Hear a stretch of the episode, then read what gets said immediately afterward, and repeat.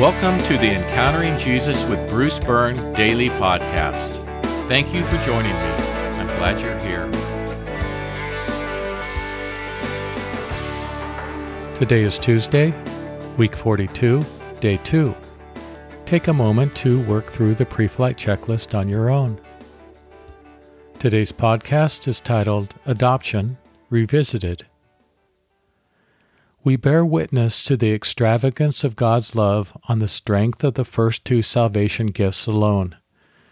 But God was not satisfied to bring us into His presence as forgiven and justified servants. God's love can only be satisfied in welcoming us into His family as chosen, beloved sons and daughters. While we are familiar with the concept of adoption, we ought not let such familiarity keep us from marveling at the scope of this great gift. God himself desires and offers to adopt us into his family. From 1 John chapter 3, See what sort of love the Father has given us, that we should be called God's children, and indeed we are. In the Jewish culture of Jesus' day, there was no distinction made between an adopted child and a child who was born into the family, and thus there was no second class or diminished status for the adopted. The same is true for those adopted into God's family.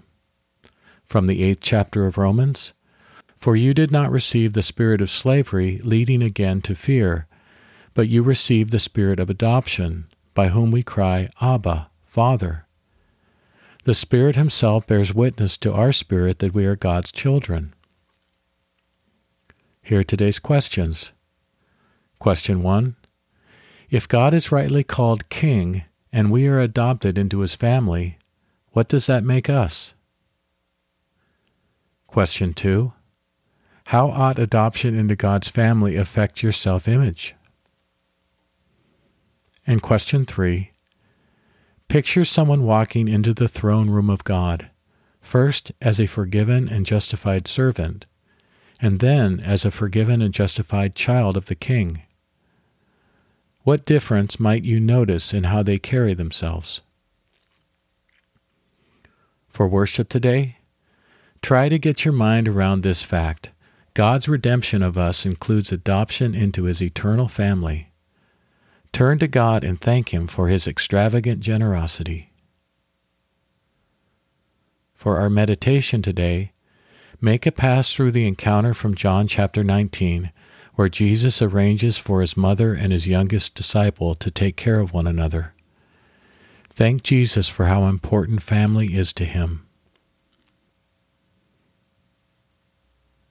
For our concluding prayer, Father God, help me to comprehend each day more and more the depth of your extravagant love. Amen. Let's pray together. Father God, Help me to comprehend each day more and more